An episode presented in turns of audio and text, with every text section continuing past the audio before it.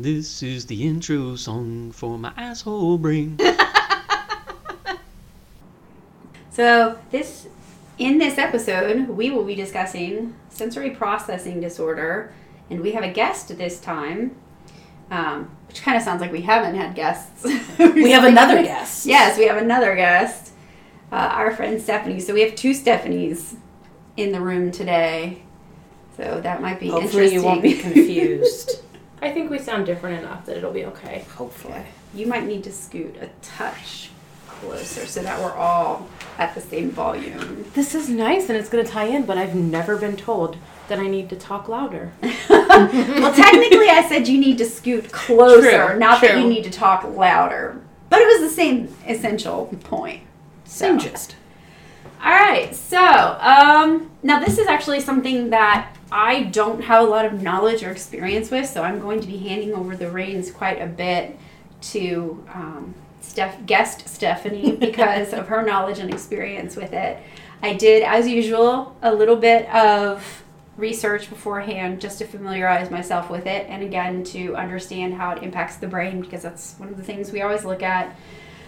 And sensory sensory processing disorder is a term that encompasses a lot of different things because it really comes down to which sense is being affected and unlike what we were taught in school about five senses this website when i did where i did my research said that there are eight so in addition to the normal you know being able to see hear taste touch there's also, and smell, don't forget that one.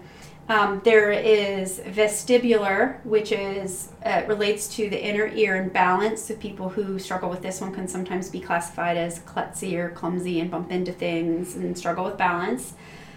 Uh, proprioception, I hope I'm pronouncing that correctly, is the awareness of position and movement of one's own body. So it's like you can close your eyes and still know where your hands are. So that sensation of being able to know where your body parts are, even if you're not looking at them. Sorry, I'm making weird faces because I'm baffled by that. Do you not know where your hands are when you close your eyes? Does your body just disappear? I guess I do. I just never thought of. Oh, okay. Well, it's you don't because Yeah. it seems. I'm gonna say I don't have I don't have that particular sensory issue, so that's not a thing that's weird that makes sense Uh, to me. but I guess. I think we don't consider it a sense, but it is like the ability to know where your different body parts are. And then the last one is just an awareness, and this one is called interoception, which is um, being aware of the internal state of your body. So this can relate to things like hunger, fullness, thirst, and and stuff like that. And so the you can have a disorder where one of these is affected, and I think there's you can have them where many of them can be. Um, and they can be varying degrees, as with many disorders. So some can be debilitating, whereas others can be just a bit of an annoyance. They do tend to appear more frequently in people who have ADHD or who, who are autistic. Um, but it's with many disorders, a lot of times the way that people react to this sometimes can make people seem as though that they might have learning disabilities or not have as high a cognitive function because when they get overwhelmed sometimes they can act out or if or they can um, try to shut out things by just drawing within themselves. And so there's this perception that sometimes they're not as bright. And in fact that's not true. It's not linked to intelligence. So even people who struggle with these things it's not a sign that they are developmentally disabled. However because of the way it affects their ability to hear and see can affect learning. And so it can create certain learning disabilities as a result of that.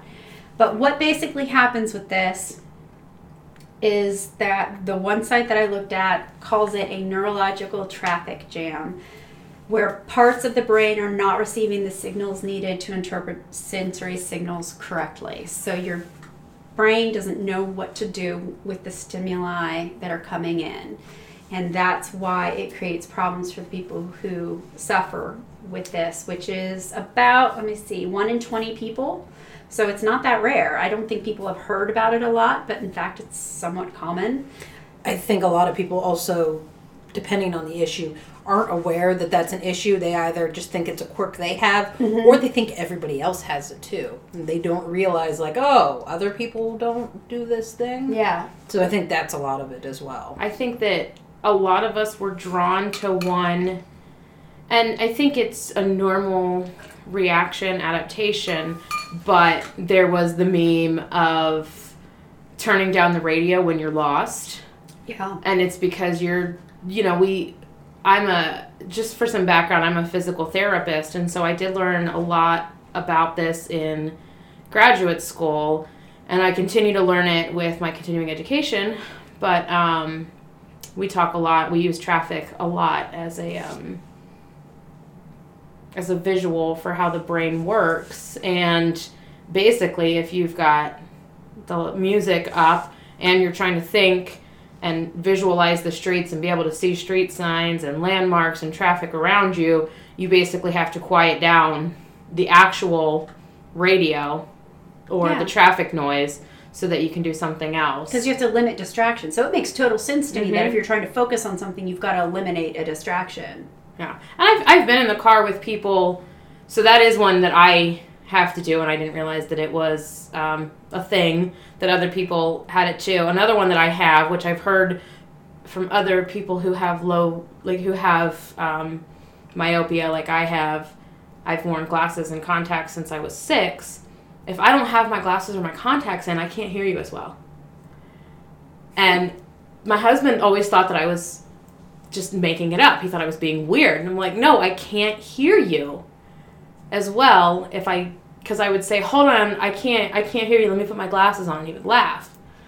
It's, it, and it's just because everything, all of your senses are tied so closely together that I couldn't locate where the sound was coming from, so I couldn't hear it as well because I couldn't see where it was coming from. Yeah, and I can actually understand that quite a bit because I will sometimes have to do that too. But for me, part of it is if I'm having, if there's a lot of outside noise and I'm trying to focus in on something, I really struggle with that. I've noticed uh, with background noise and I'm trying to watch TV, I really have a hard time focusing because there's other stuff going on. But also, I notice that I will have to see the person's Mouth mouth. moving. And- I have that as well. So the gla- the glasses are helpful for me because I'm nearsighted, and so if I can see your face better, I can read your expressions, I can see your mouth, and that also helps me understand what you're saying. Yeah, and I think it also helps a lot for me personally with context because sometimes I have a hard time interpreting someone's voice if they're being sarcastic or being you know sincere i Mhm. have a hard time and i like to have get the visual clues um, so amanda kind of going back to a lot of it um, is tied in with ADD, ADHD, and the spectrum. Um, the vestibular system, especially in kids, is not really developed yet. And so there is a continuum of sensory seeking versus sensory avoiding. And so children's vestibular systems need to be stimulated.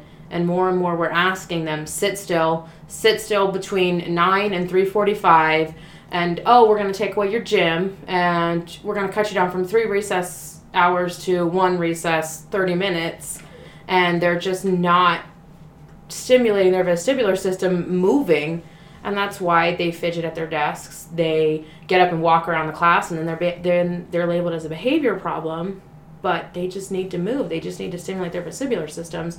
And so i don't know if either of you have ever seen it. I'm not sure that i've shared it. Uh, but there was a big occupational therapy study.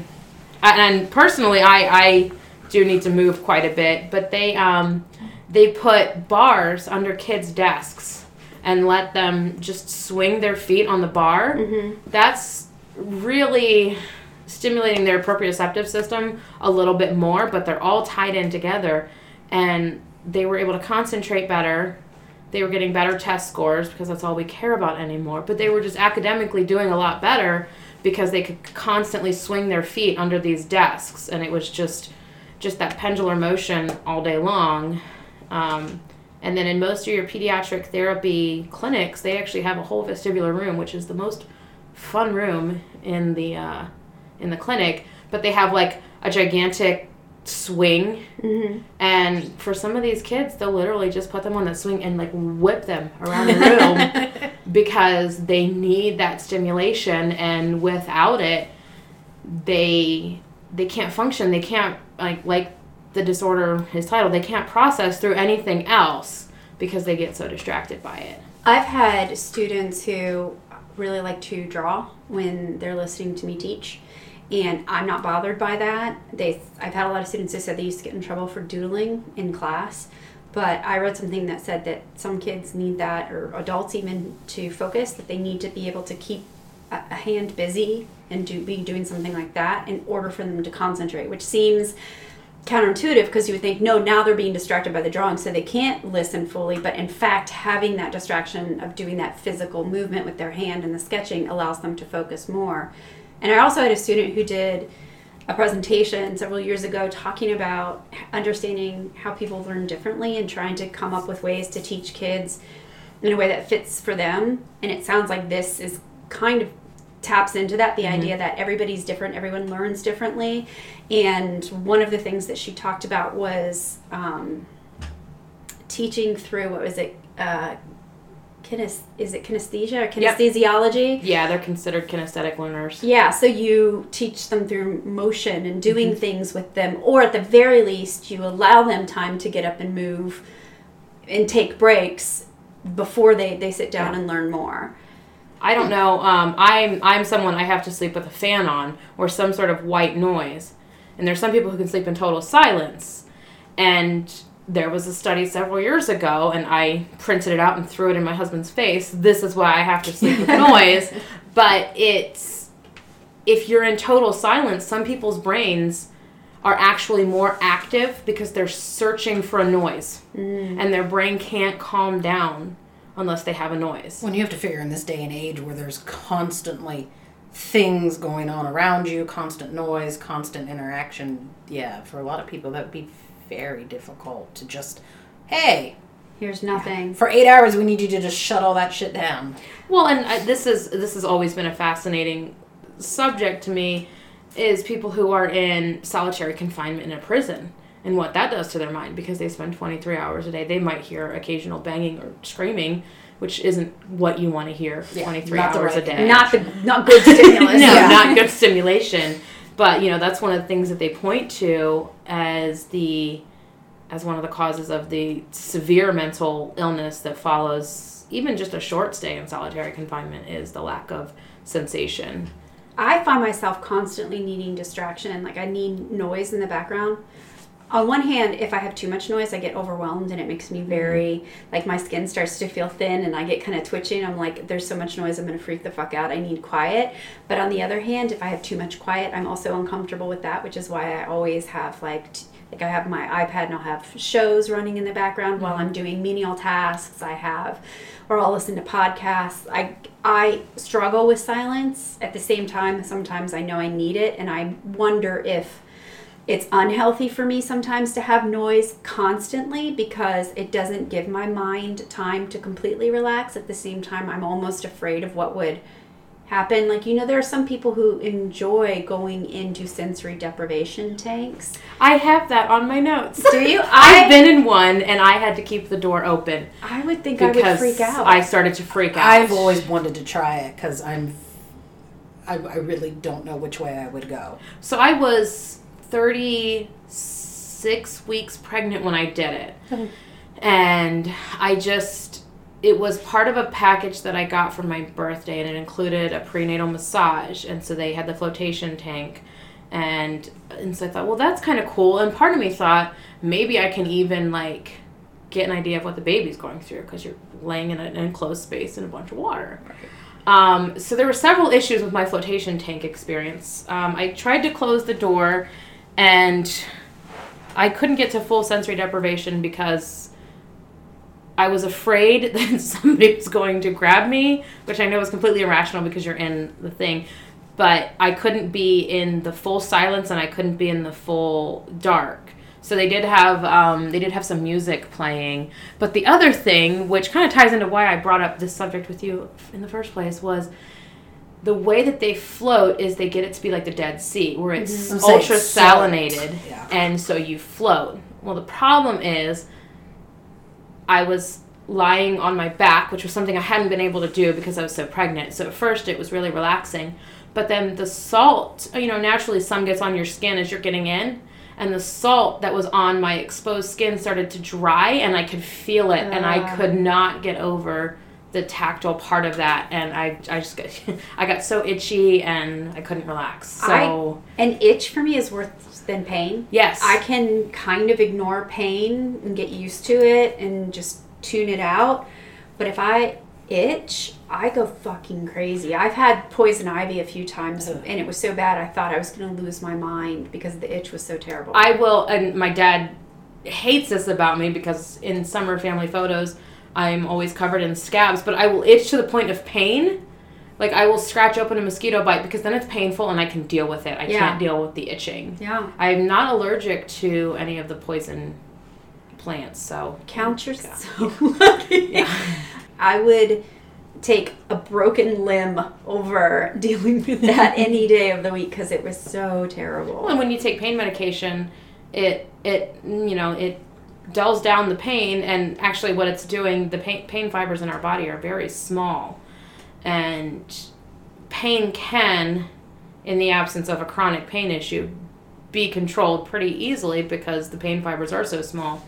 Um, but itching, Yeah, there's that's a nothing whole- to that's, take. that's a systemic response. Like there's there's lots of stuff going on in there. Um, but I, I have I have had people who did have a positive flotation tank experience. Like, I props to you. I don't know how you did it, but I just I couldn't do it. And they they come out of the flotation tank almost like in like a drugged state hmm and I'm sure there's some neuron firing and there's some release of something going on with that, but, it wasn't for me. I had a didn't like student tell me about it and how it was like just a magical experience and he couldn't wait to do it again. And I'm like, huh, I don't, I don't know. I I mean, I got to the point.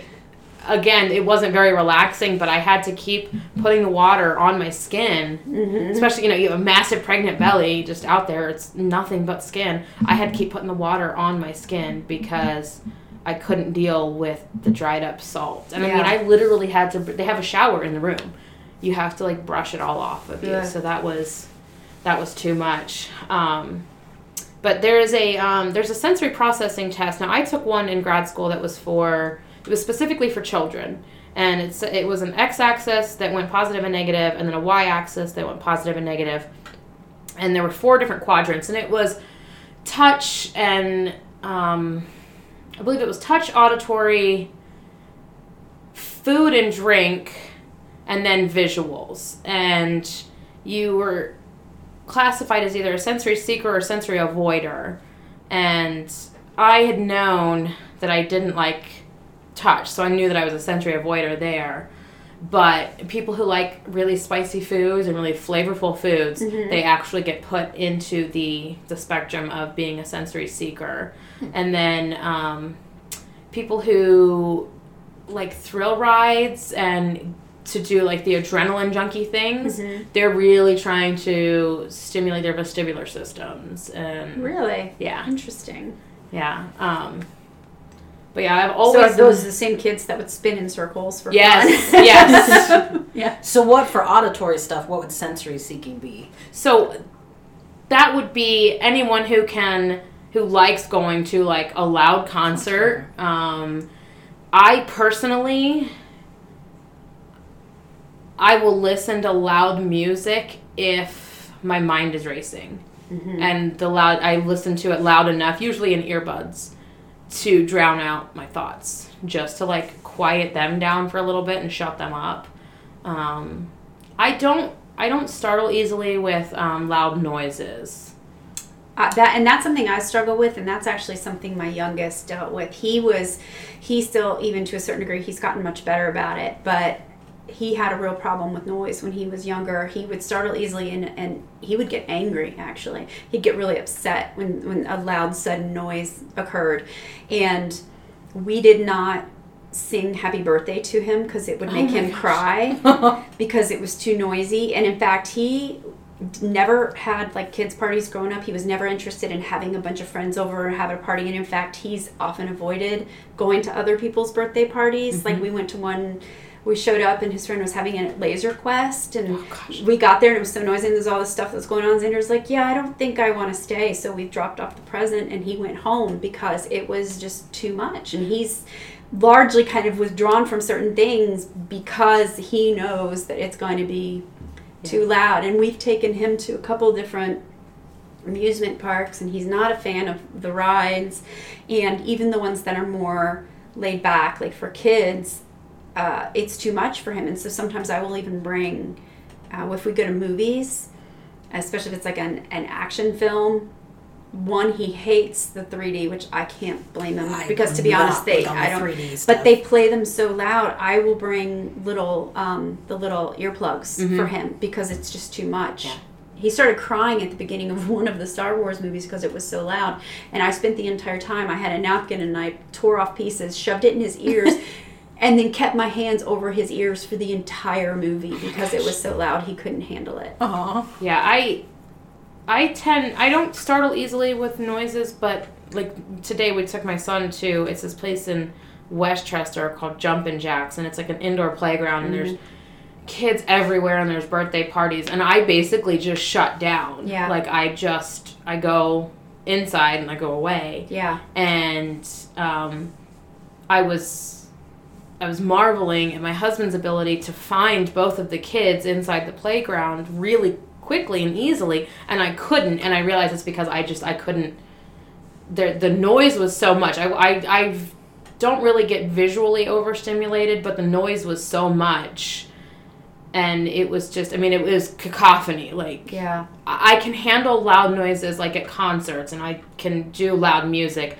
I can't just do loud can- music or I- loud people and right, I'm gonna say like concerts, movies to some degree I can handle Mhm. the loudness, but yeah, if it's tons of people, like we went to Skate World a couple like a week Oh. ago, and they've got a little jungle gym thing there now, and like the kids screaming on the jungle gym and stuff, or like even the kids yelling at each other back and forth on the floor. It was a lot. Like It's- I, I struggled a little bit with just how much noise there was. I could Yeah. very easily be tortured with noise. It's weird though because I would go crazy quick. My daughter started crying in the middle of all of it and that I could hear. Mm-hmm. And I was able to like focus in on that and take care of her in the moment. And then when she went back to playing, it was all gone again. Mm-hmm. And you know, everybody wants to joke about mom brain and that means you're forgetting everything. And I think it's kind of cool how sometimes mom brain means that you can be there for your child regardless of what else is I actually on. read a thing the other day that's in it, that was in a study, and I can't remember where I was reading it. That said that the mom brain thing, they said they've actually found in research that mothers get better memory, Mhm. but they said it is specifically related to their children. Yeah. They said women that have had children, they said their memory actually improves, but not overall. They said as far as other things go, not at all. But for their children, things related to, you know, their kids' appointments and schedules and probably things like that, like, you know, being able to pick your kids one voice or scream mm-hmm. out of, you know, dozens. That stuff actually does improve. And my husband is I mean, he's good at it. He's he's a really good father. And like I said, I was just amazed that he was able to like visually spot them and keep track of them the whole time. But he he can't hear their voices in a crowd. I this I don't know if this is a gender thing or not, but I've noticed men are much better at tuning out sounds and my experience has been that both my ex-husband I would wake up at the drop of a hat when our kids started making any little noise. And I if it was his turn to do something I would have to I'd have to wake him up. I'd have to like shake him awake because the sound of them crying wasn't doing it whereas it was I was awake instantly. And even my current husband he is very good at just when there's a lot of stuff going on, just focusing on a single thing. But to the extent where I will be talking to him and saying his name, and he will still just be like zeroed in on that one thing. And I'm like, how do you even do that? Because I cannot No, block out all of that and focus on a single thing. I'm hearing everything that's going on. I might be trying not to pay attention to it, but I'm hearing it. And the moment someone says mom or my name, I'm right back into what they're doing. I, I can't just get it's like it's like tunnel hearing instead of tunnel vision. I know, along with the hearing thing and kind of going back to the visual thing, we've talked about this before. I have to have the captions on the TV. Yeah. I've done it since I was 12 years old and figured out how to turn the captions on our televisions. I and especially if it's any sort of dialect or accent. Um, like we recently got into watching Doctor Who, and I have to watch. I actually do captions. surprisingly well without captions on dialects and accents and stuff. I've hmm. never had a problem with that, but I I watch everything with captions and that's only been like the last probably 10 years where it finally clicked like I like things better when they have captions on. Yeah. I know what's going on better when it has and it really was not a thing that ever occurred to me and like there are movies that I watch over and over where when I started watching stuff with captions there were whole sections of the movie I had no idea happened and these are movies that I had watched 10 15 times before. I missed whole sections before because I apparently didn't have the captions so like under like things that were said sort of under people's breaths or just like even like somebody's voice changed in tone from something they'd said before I completely missed. But then And- I can't focus on the. I'm spending so much time reading. I can't focus on what's going on. I- but at the same time, I've had situations either if they have dialect or if they're muttering, where we'll be watching something and we'll go back and I'll, we'll replay it three times, and I'll be like, I have no idea what the fuck they just said. But there'll be times where sometimes it's because it's illegible, but there's other times when I swear to God, it's almost like they switched to a foreign language. Yeah. And I'll be listening. I'm like, what the? It doesn't even. It's not that I misheard it. It it, it sounds like gibberish. And go back and then I'll listen again. And I notice I usually have to squint, so I'll be squinting and leaning forward. Because you and have to squint to hear better. Yeah. Yeah, mm-hmm. and, and then I can pick it up. But it's like for just those three seconds while that that line was being said, all of a sudden I couldn't understand English, and it was so. It's very bizarre. I, and I, like I said, I've always been that way. I used to drive my family nuts. It was one of the things that I had to make sure if I was going to be home by myself for any period of time, I would turn the captions on the TV and I would get yelled at if somebody else came home and I had forgotten to turn them back off. That is the nice thing about living by the shit out of myself. them. Captions show up on all of my shit immediately, automatically. It's wonderful. Well, it was like it was a relationship thing for me. I like from the very beginning. It was you know I knew it about myself. So when Tom and I started to get kind of serious, I'm like, listen, I know you've seen it on my TV in my dorm room. This is how it is. This is never going to change. No, it's not going to change. the The fan has always been non-negotiable. Now, I also used to be one of those people, and I think a lot of it goes back to just fear of the night. But I used to have to sleep with the TV on, like a sleep timer, but the volume all the way down. Like I couldn't listen. I couldn't like have it on. So you wanted the light from. But I had to. I had to see the light, and it couldn't just be a light. It had to be like the There had to be flickering movement. Yeah. and I don't know what that was about. That one I've been able to break myself of. I wonder if like Um, an aquarium would work for that. I had an And it aquarium. does have the sound sometimes. I had an aquarium in my. It just makes me have to pee though. Oh, I had an aquarium sensory. in, in my um in my room in high school.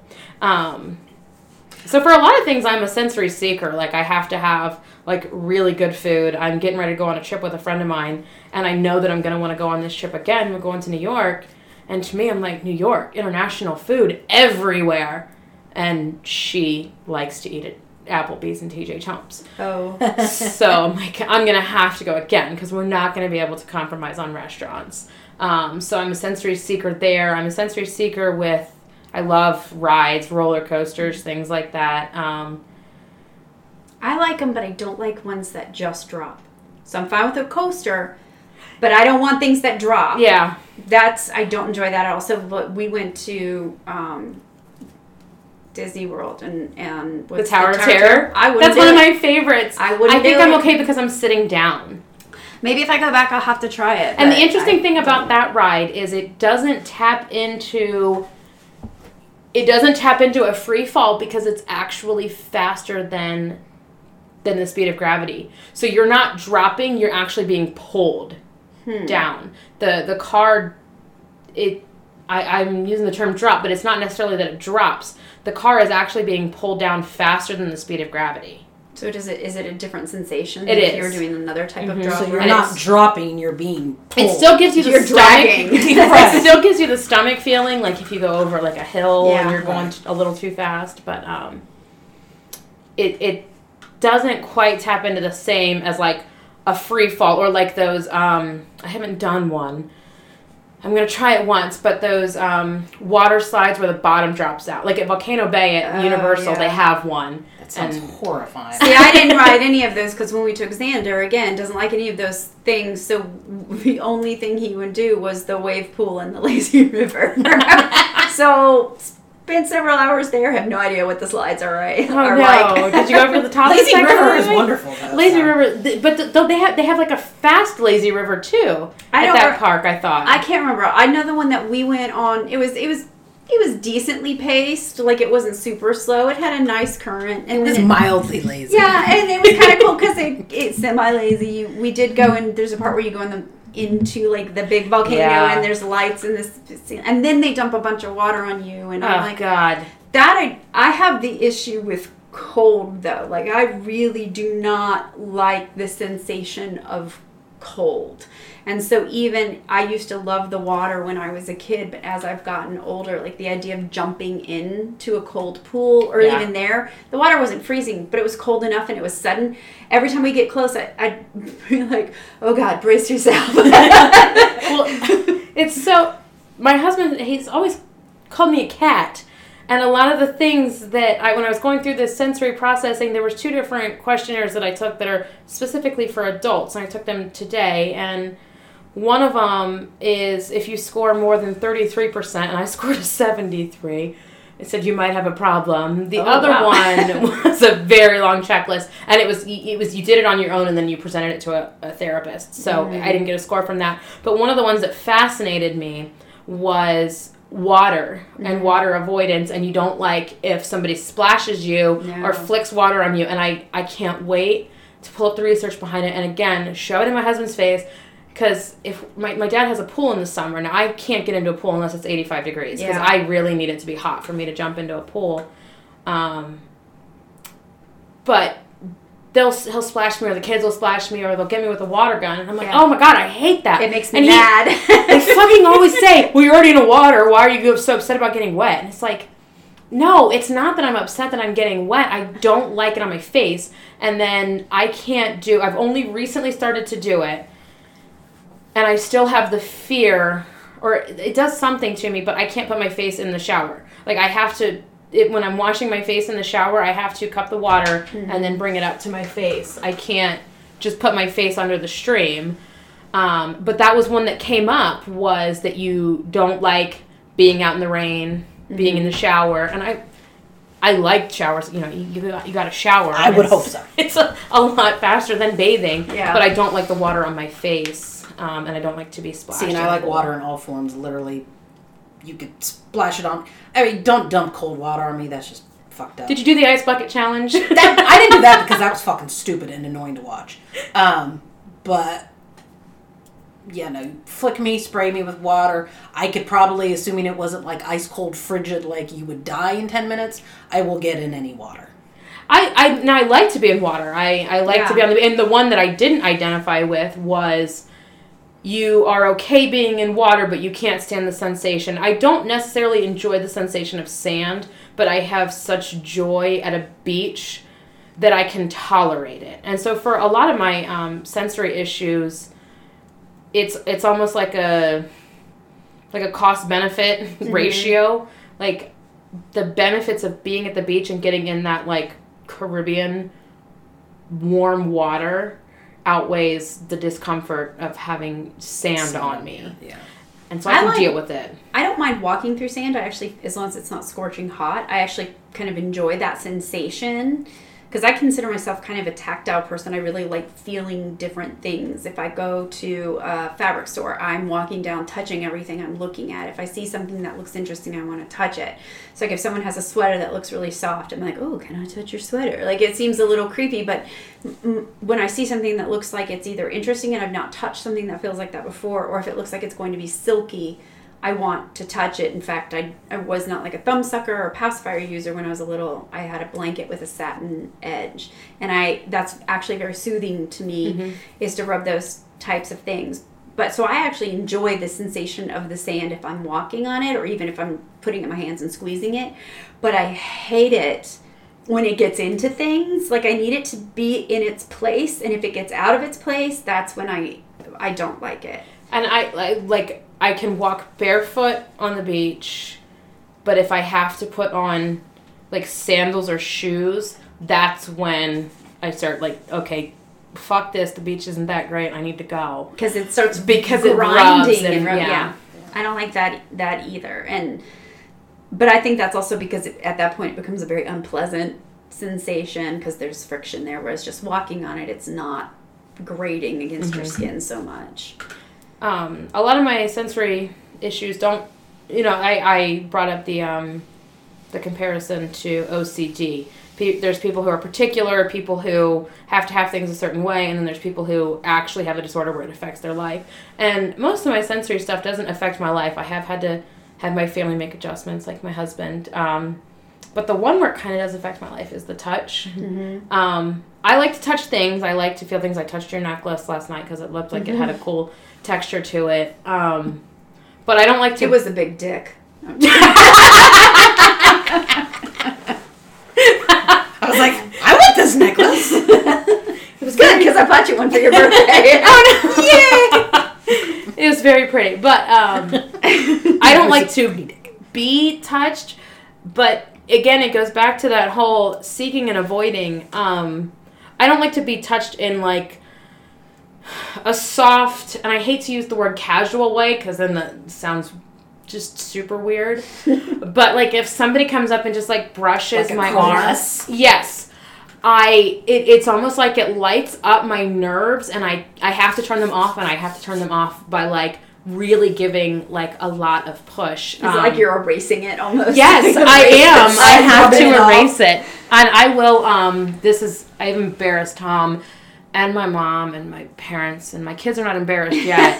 But They'll um, get they will. he calls me the princess and the pea because Mm. if there's I can feel a hair in my sock and I will stop wherever the fuck I am. Take off my shoe and my sock. I don't care if I'm in the middle of a store or I, I'm trying to think of places where it has been inappropriate for me to take off my. Sh- I mean, he does get pretty embarrassed when I take off my shoe and I'm standing there barefoot in the middle of the store with just one foot.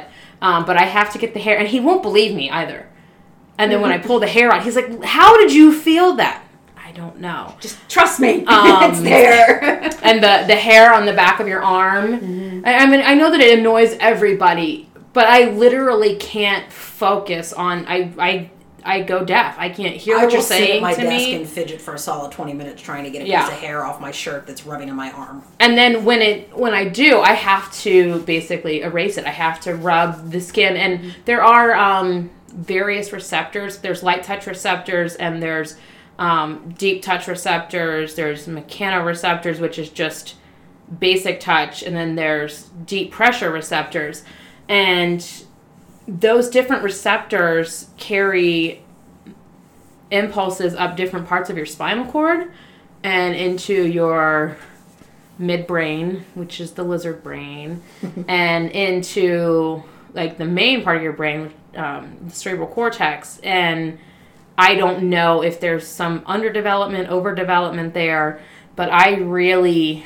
And so I have a weighted blanket. Your husband actually made it for me. My husband commissioned him. He said he's never going to make one again. I don't blame him it took a long time. um, but for me, I know a lot of people say that it reduces their anxiety. It's not about reducing my anxiety in in that way. It reduces my anxiety because I know nothing is going to touch me when I have the blanket on. And so Tom was really it's a worried. yes, you. it's a barrier. Tom was really worried that it was so heavy.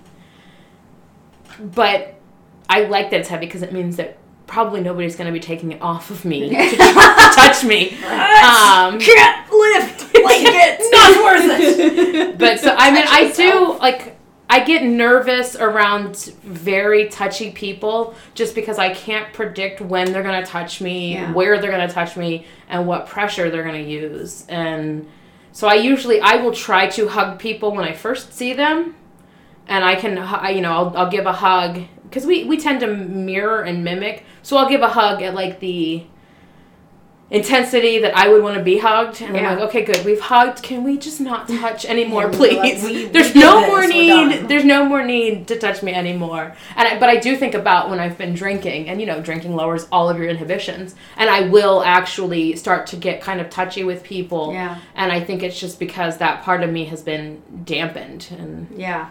dulled down. I thought you were going to say damaged. And I'm like, oh, that's accurate too. yeah uh, but yeah i just i get really nervous so i think that the, the touch is one that has actually affected my life um, I get that though, like it doesn't cause sensory issues for me, but I personally just kind of like it's an intimacy thing for me. And I'm incredibly awkward about how to do it correctly, which sounds stupid.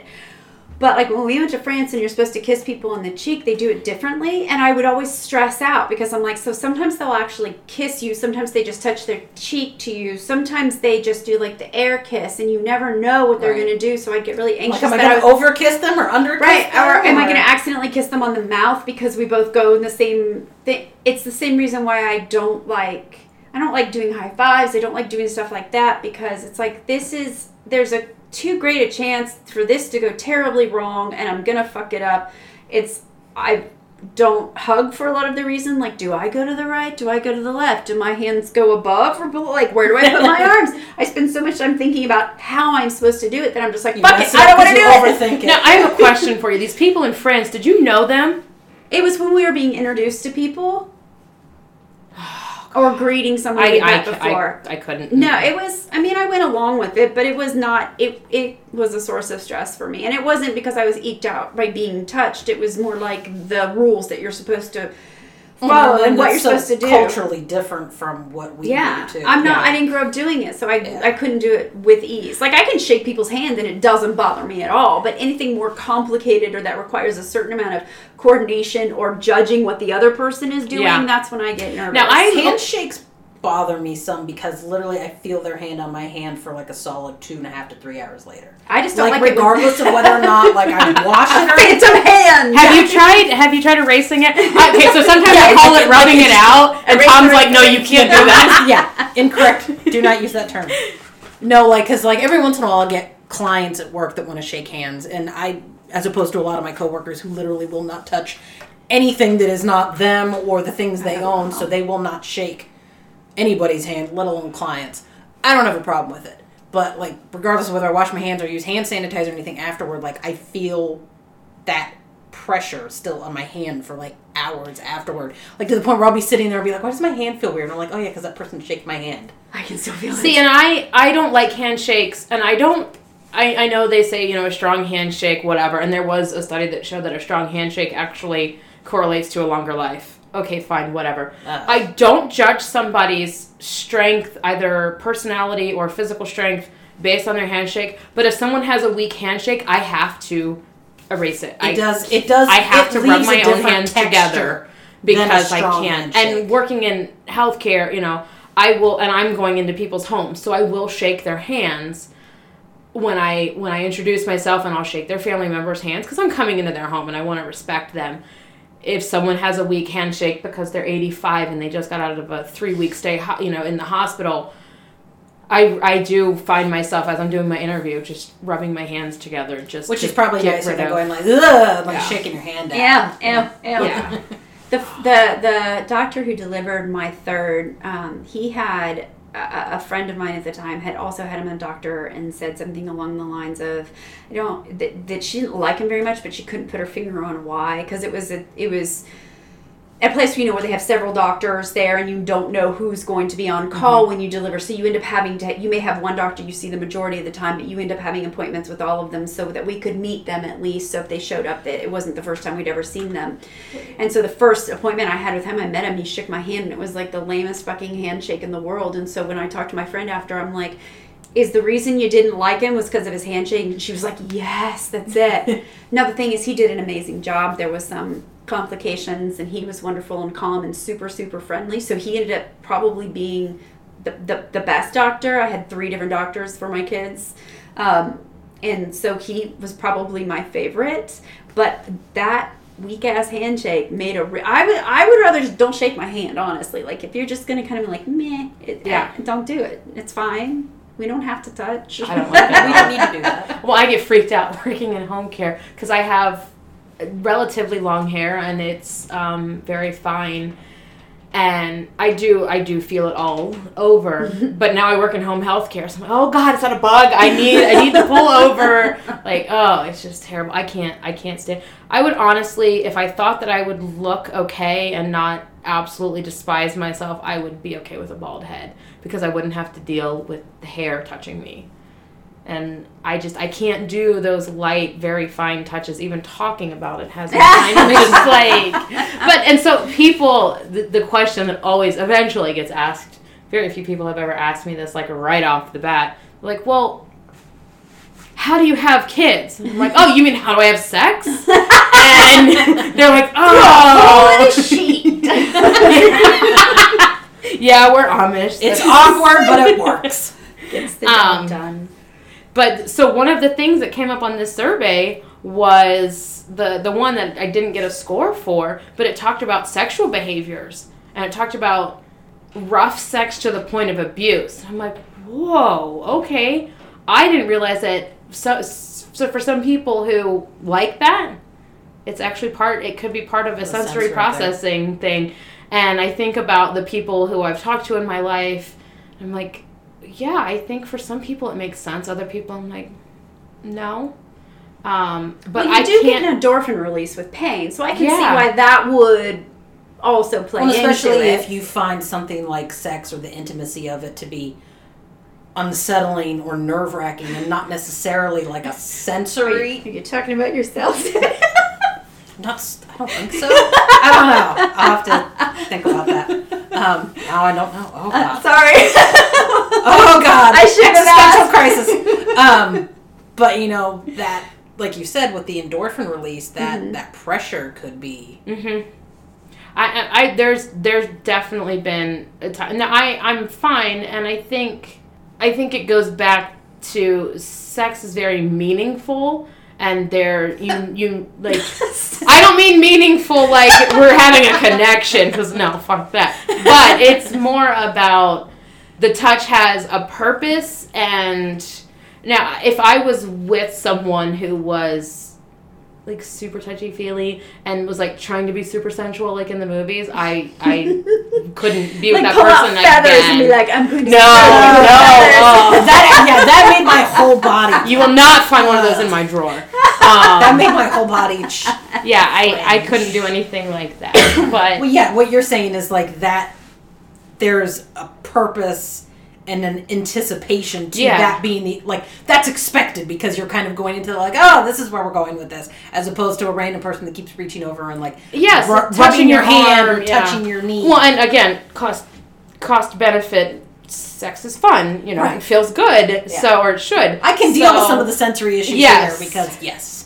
And I do think it's okay for sex to be meaningful and an intimacy. no, no, no. I'm not. I mean, I think it's funny that like somebody coots like giggles and then you're like, oh no, not like that. no, not in the flower. Yeah, I, I looked at the Stephanie's and went.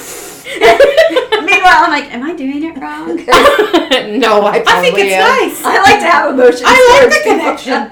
it's the only time I feel comfortable being emotionally connected to another person. Oh gosh, Otherwise, it's like, much it's like the last time I want to be emotionally connected. Like, it's it's weird. People That's not what this is for. There are bits and bobbles and Clearly, we're wired differently. swishes and I do I do come across though because I'm not touchy feely, and I I have issues. I don't like I don't like unnecessary shows of emotion. so people think that I'm just like this like horrible evil cut off person. I'm like, no, I'm not. I'm I'm Now, do you find do you have trouble with like because little kids are all about climbing on and touching?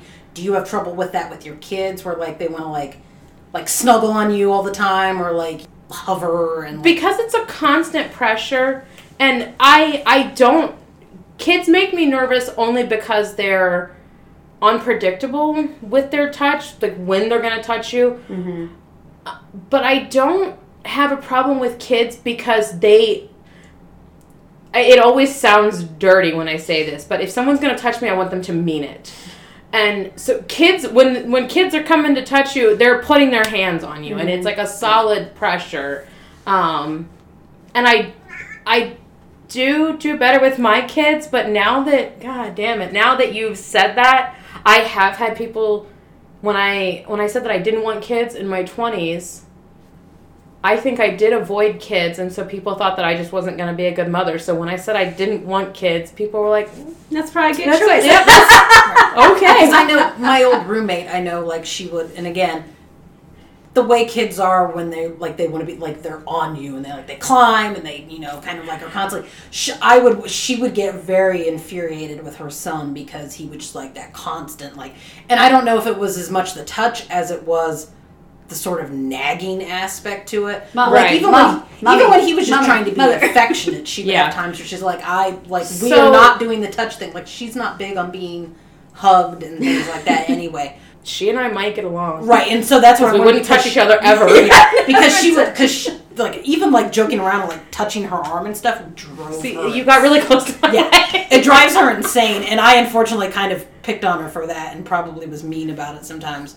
But like I would notice, she would have times with her son where she would be like, "We're not hugging right now. This is not so a hugging." Time. there is a real phenomenon, and I was glad that I got a name for it, and it wasn't until Annalise was a baby. I don't think she was quite a newborn, but she was still an infant, and it was about being moms being touched out, and I identified with that so hard it actually made me cry, and it was real, especially because I was nursing at the time, um, and I had Vincent who was three. And he was a jealous older brother as they are when a new baby comes in. So i definitely felt that and it got to the point where by the time so at the time tom and i were working opposite schedules kind of i would go into work at normal times monday wednesday friday. He would go to work 10 hours monday wednesday friday and then tuesday and thursday i didn't start my patients until noon. He would work from 5 in the morning until 11 and come home and we would switch off Um, because my job's really flexible. So there were two days a week that we were both home alone for extended periods of time with the kids. And so by the time he got home from work and then i went to see all my patients and i you know that's another thing. People are like well how are you a physical therapist? I'm like well i've worked in hospitals or home care. Hospitals where i'm preparing people to go home to be on their own or home care where if i'm having to touch them and there's nobody there there's a real big problem and we got to call social work because they can't can't take care of themselves. Right. so i don't know if that's one of you know maybe an underlying reason why i like what i do but by the time i got home i didn't want to be touched at all. And you know even that that time after i got home we would have dinner put the kids to bed. By that time i had reached my limit and i was touched out. And i will say that like in an intimacy way it was it was real. Like it affected it quite a bit. I'm like i don't want to be touched um, if it's okay i kind of want to go back to something from the beginning Sure. when you were um, kind of doing the intro and ag- again because i knew about all i knew about vestibular and proprioceptive and interoceptive and um, i work with especially now that i'm in home care i work with a lot of the elderly and we actually do testing because there's a lot of balance issues with the elderly and there's a lot of balance issues and a lot of a lot of it gets gets attributed to safety awareness. So in the brain of someone with Alzheimer's or dementia, their brain is physically shrinking. Um, you can see in CTs and MRIs, it there's more black space than there is gray or white inside the skull. Um, but what we do um, testing, but we're looking at how much are they using vision for their balance, how much are they using their inner ear, how deteriorated are their joints because your proprioceptive centers are in your joints. So it sounds bionic and crazy, but there are actually sensors in all of your joints and then in your muscles that let you know. And the way it the way you know your proprioception is there's this much pressure on this joint. It means that this joint is at X angle. So um, you know, we would and they are all related. So we would close our eyes and say or we would open our eyes and say, let's flex our thumbs, you know, our, our fingers to 90 degrees. And then we would close our eyes and try to do it. And it's a lot harder to do with your eyes closed because you no longer have that visual input. So when we're looking at some of our elderly patients, we look at is it the vision, is it their inner ear, is it their proprioception? You know, I have to wonder with their shrinking brains, do they literally and a lot of them we write it off. Cognitive issues Yeah. are, are going to, you know, they're always going to be a fall risk. And I think it's still true. I, it's not going to change it, but it would be interesting to know if if it's a breakdown in the joints because of arthritis, is it a breakdown in the inner ear because of the natural aging process, um, or is it that their brains are shrinking and they just can't process the the incoming messages from those centers?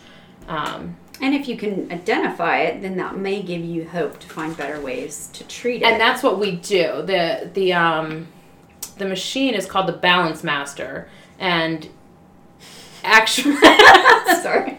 The- actually, you are harnessed in too.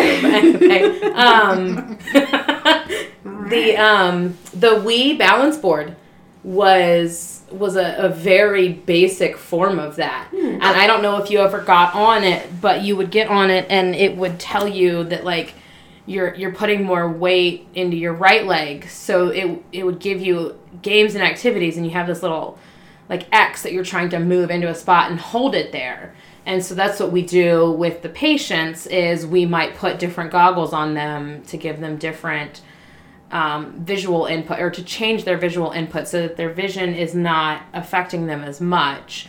Or we'll put a weighted vest. That helps with a lot of our Parkinson's patients. If we put a weighted vest on them, we're giving them more proprioceptive input so they can move a little bit better. Huntington's is one where they can't put their body parts where they want to. It's a problem in the cerebellum.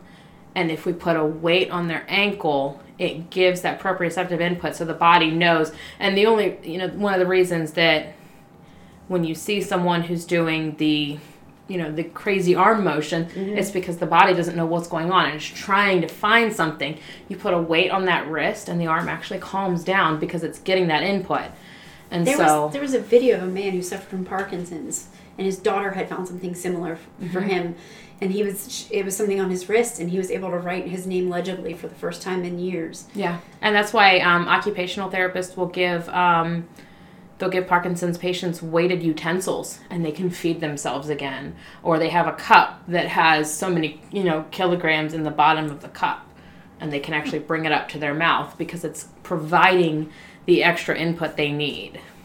So I have a tendency to get clumsy around my period. I like to run into walls. Like I don't fall down so much, but I have a tendency to uh, right around the premenstrual stage, not be able to gauge the distance between my shoulders and a corner, and so I will frequently cut it too close and run into corners, and it's around that time. And it's funny because I'll I'll do it and I'll be like, huh, and I'll look at my calendar and I'll be like, yep, that's it. and I thought it was just a weird thing, but apparently it's not uncommon. There are a lot of women who have that issue. Mm-hmm. And I, I would be curious to know why that is, like why we lose that ability to figure out where the fuck we are in relation to everything else. I think physiologically it would just be a rush of hormones, and they the hormones may again add to the traffic jam of inputs that your mm-hmm. brain is. so is basically, getting. it's your crazy vagina.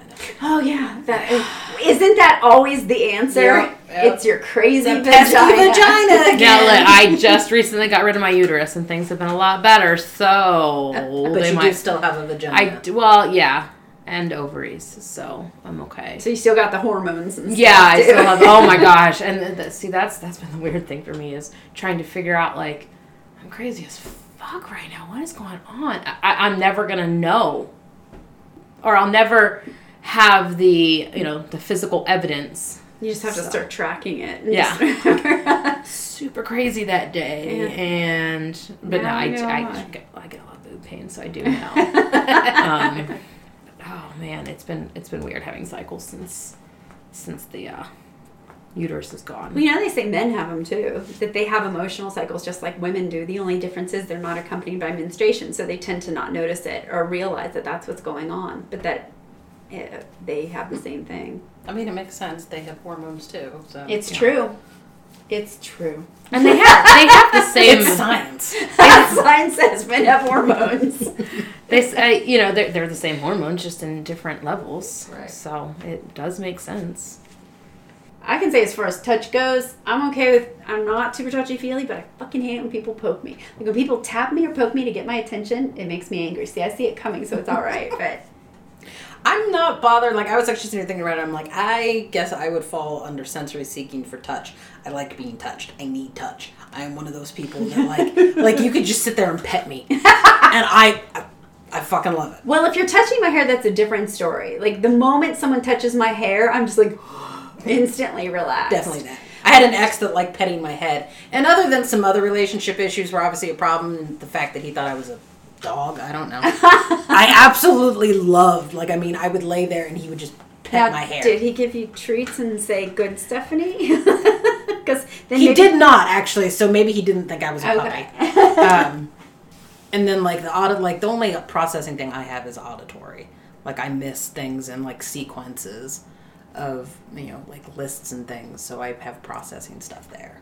Yeah. But I the touch is the biggest thing for me. Um, but like when I took the one in grad school that we that gave you the quadrants, I was not anywhere near the middle for any any of the quadrants. Some of my classmates would be like off in one of the corners, but for the most part they'd be like centered around that middle. I was not anywhere near any and the middle that. was like the neurotypical. Yes, yeah. It's like the top of like the top of a bell curve. So Yeah. you've got people on the low end, and I've I've met some people like this, and we've actually talked. So like if I, I I can get a massage, I can still get a massage.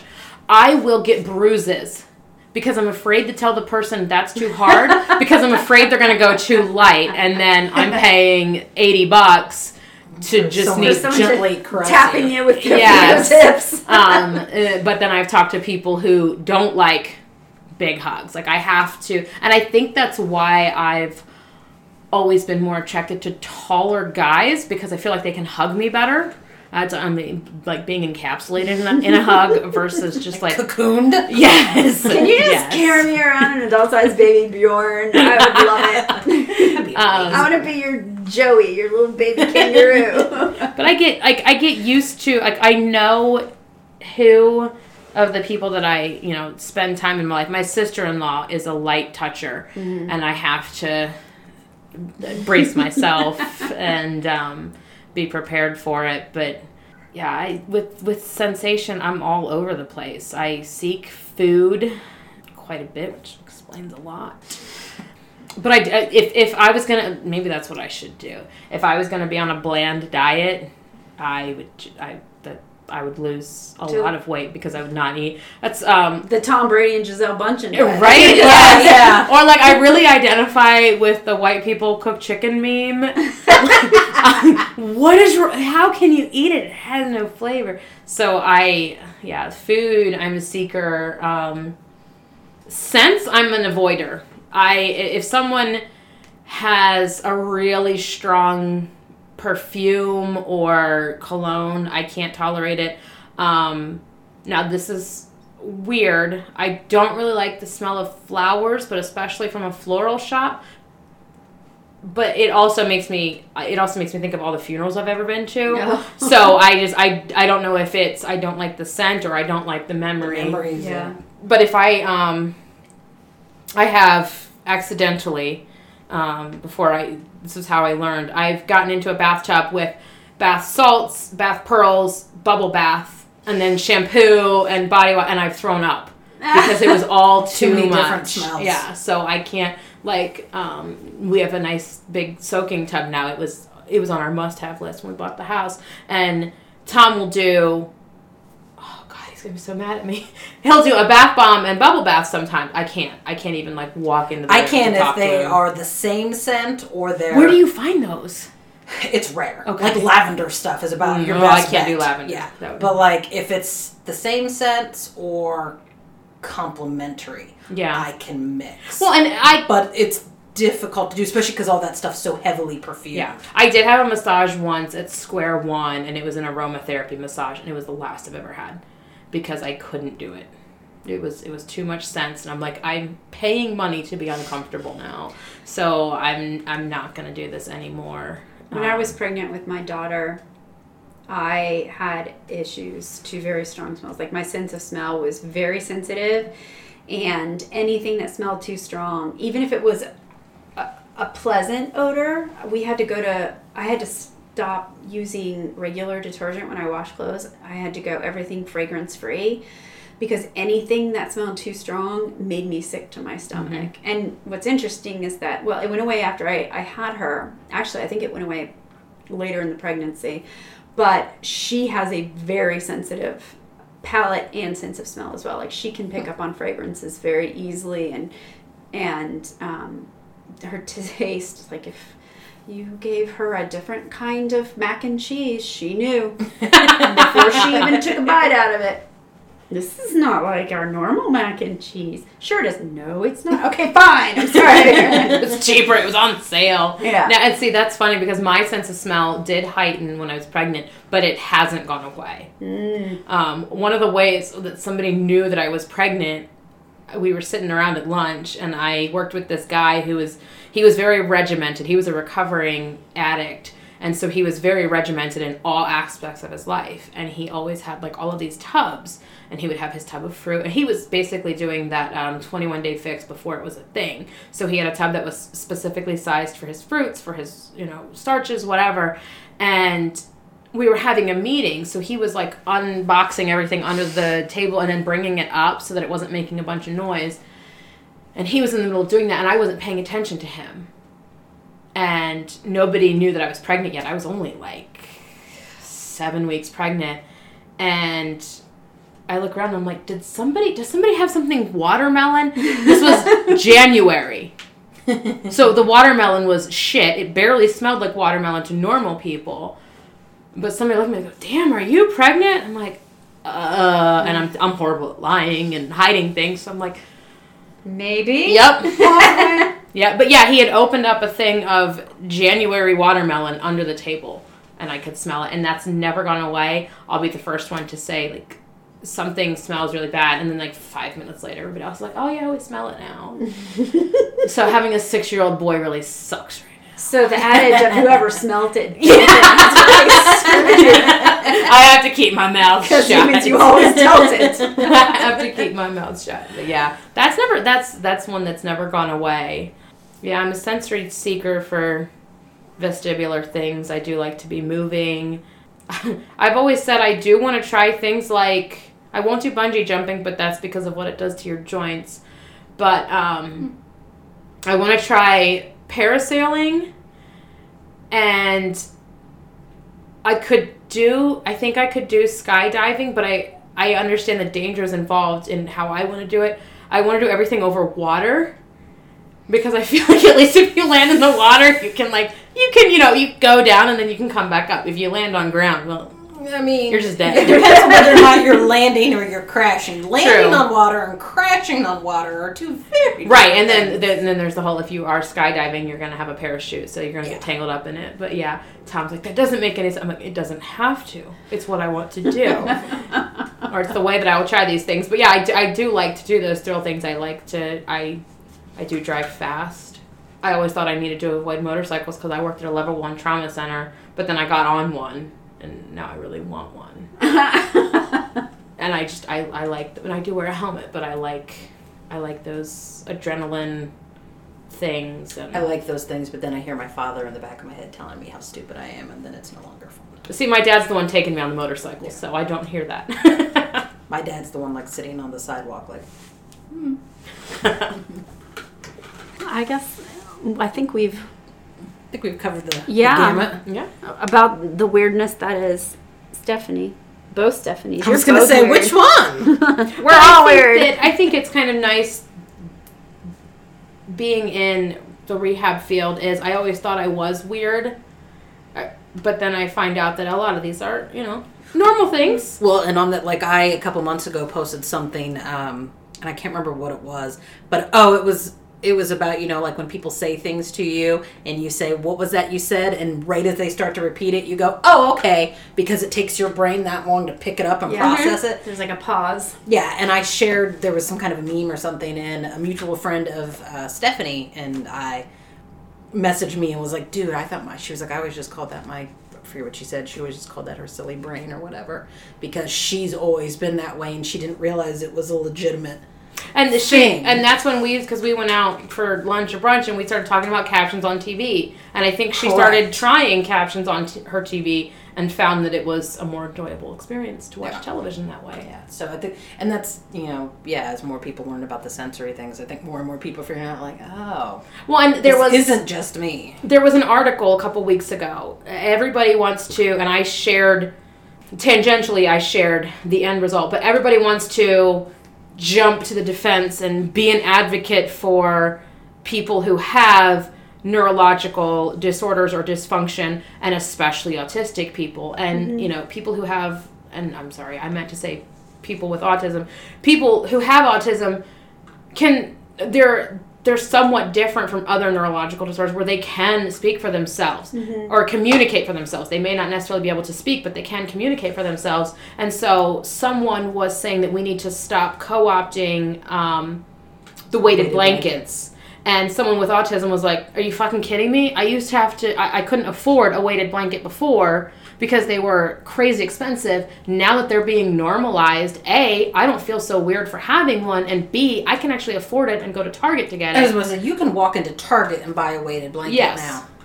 Now, granted, I'm the freak that has the 25 pound one because it's my barrier and not necessarily for my any sort of anxiety. But but I mean, two years ago, if you said weighted blanket, people would Yeah. stare at you like you were like, "What? I don't understand that."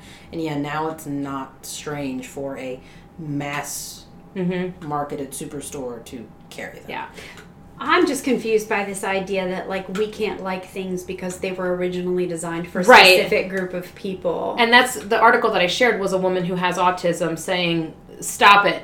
Did you actually talk to me about that Yeah. before you decided to go out in the world for me and say these things? Like, But you know, the takeaway from this is, as you said, at least now you know that other people are weird and have the same problems because it's not a competition. We're all fucked up. Mm, Goodbye. We are not scientists, medical professionals, or mental health experts. We are simply two people interested in discussing a topic that affects everyone, either directly or indirectly. We are not expressing expert opinions, and anything we say should not replace medical advice or treatment. If you're struggling with depression or anxiety, especially if you are thinking of harming yourself or someone else, please seek the help of a mental health or medical professional. The number for the National Suicide Prevention Lifeline is 1 800 273 8255. You can also chat with them online. Take care. My Asshole Brain was written and hosted by Amanda Green and Stephanie Coons. Artwork by Doug Tolles, produced by Stephen Beasley, and presented by Greasley Enterprises. Copyright 2018, all rights reserved.